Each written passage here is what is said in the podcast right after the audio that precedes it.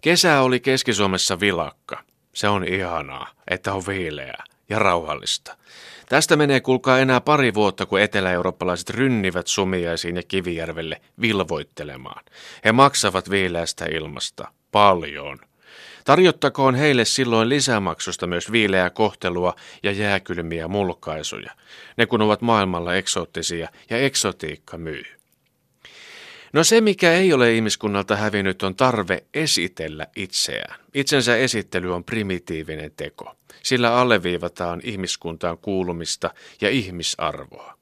Itsensä esittelyllä halutaan tehdä vaikutus, johon kuitenkaan ei tarvita kommentointia. Kun esittelemme itseämme häpeilemättä, odotamme, että meitä kohti huokuisi telepaattisina aaltoina empatiaa, hämmästystä, tuijotusta ja vertaistukea. Parhaiten itsensä esittely onnistuu ilman vaatteita.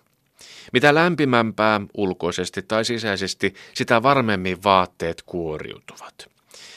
No tänä kesänä en ole nähnyt viuhahtelijoita. Lapsuuteni kuumina kesinä niitä spurttasi siivekkeet lepattaen joka puolella. Vielä kuumana dinosauro kesänä 89 hyppelimme itse munasillaan leiritäalueen telttojen yli painovoimaa uhmaten. Olen todistanut yhden pikkujoulukauden aikana parikymmentä kertaa esiintyjän pallilta, kuinka markkinointipäälliköiden kravaatit siirtyvät tanssilattialla otsalle ja paita hukkuu lopullisesti. He esittelivät itseään rintaköliksi puskuroitureina ja näyttivät onnellisemmilta kuin myyntilukuja esitellessään. Entä tänään? Joko meille tänään riittäisi se, että esittelemme itseämme hienovaraisesti sosiaalisessa mediassa, ilman tuoksuja ja lähietäisyydelle roiskuvaa hikeä? Ei se riitä. Elämä on päättymätön kesäteatteri, live show, jossa on koko ajan kylmä ja kuuma ja hankala istua ja jossa rooleja riittää, mahdollisuuksia hurmata, väläyttää voimaa ja pääohjaajana toimii sinun sukuhormonisi. Kun keski-ikäiset koulukaverimiehet tapaavat kerran vuodessa, he ovat koko illan ilman paitaa. Alavartalon peitteitä varjoidaan. Siinä kohtaa ei haittaa, vaikka on kesäkuun viilein päivä plus neljä lämmintä. Jokainen räpsäyttää alas karttansa. Tässä paljassa esittelyssä voi lukea toisen kipupisteet ja suurimmat tapahtumat suoraan nahkanäytöltä. Me olemme kaikki samanlaisia. Tässä esittelyssä ei tarvita smurfitossuja. No, presidentti Putin on säännöllisesti ihmisten edessä ilman paitaa, niin kuin nyt. Kädessä voi olla kala tai karhunpää, amurin tiikerin penisluu tai sinivalaan sykkivä sydän. Itsensä esittely ilman paitaa on se juttu. Hän ei ole robotti, hänen vartalonsa ei ole sataprosenttisen täydellinen. Hän on kesämies, ja kuka voisi kesämiestä vastustaa? Kerrassaan inhimillinen hahmo.